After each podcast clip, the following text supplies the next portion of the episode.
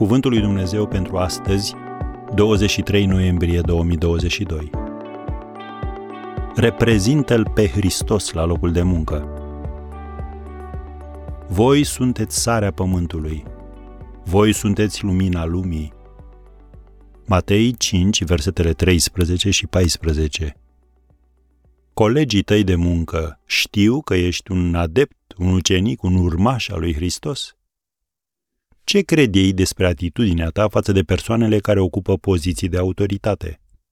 Dar față de cei care sunt în subordine? Ai o atitudine critică față de ei sau le adresezi complimente?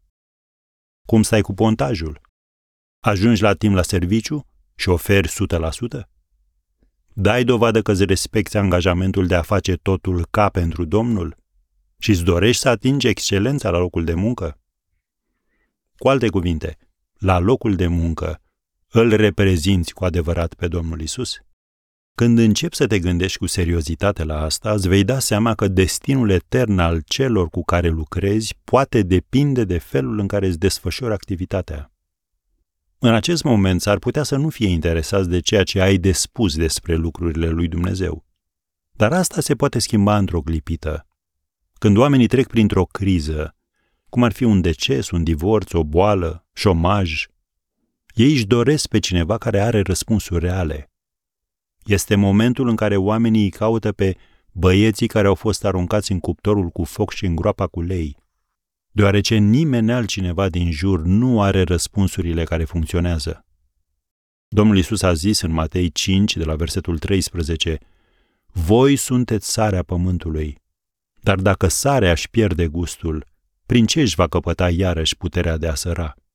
Atunci nu mai este bună la nimic decât să fie lepădată afară și călcată în picioare de oameni. Voi sunteți lumina lumii. O cetate așezată pe un munte nu poate să rămână ascunsă. Și oamenii n-aprind lumina ca să o pună sub obroc, ci o pun în sfeșnic și luminează tuturor celor din casă.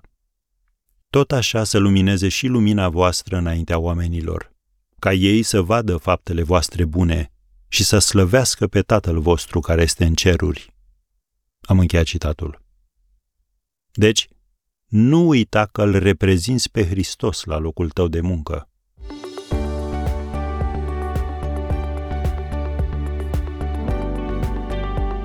Ați ascultat Cuvântul lui Dumnezeu pentru astăzi, rubrica realizată în colaborare cu Fundația SER România.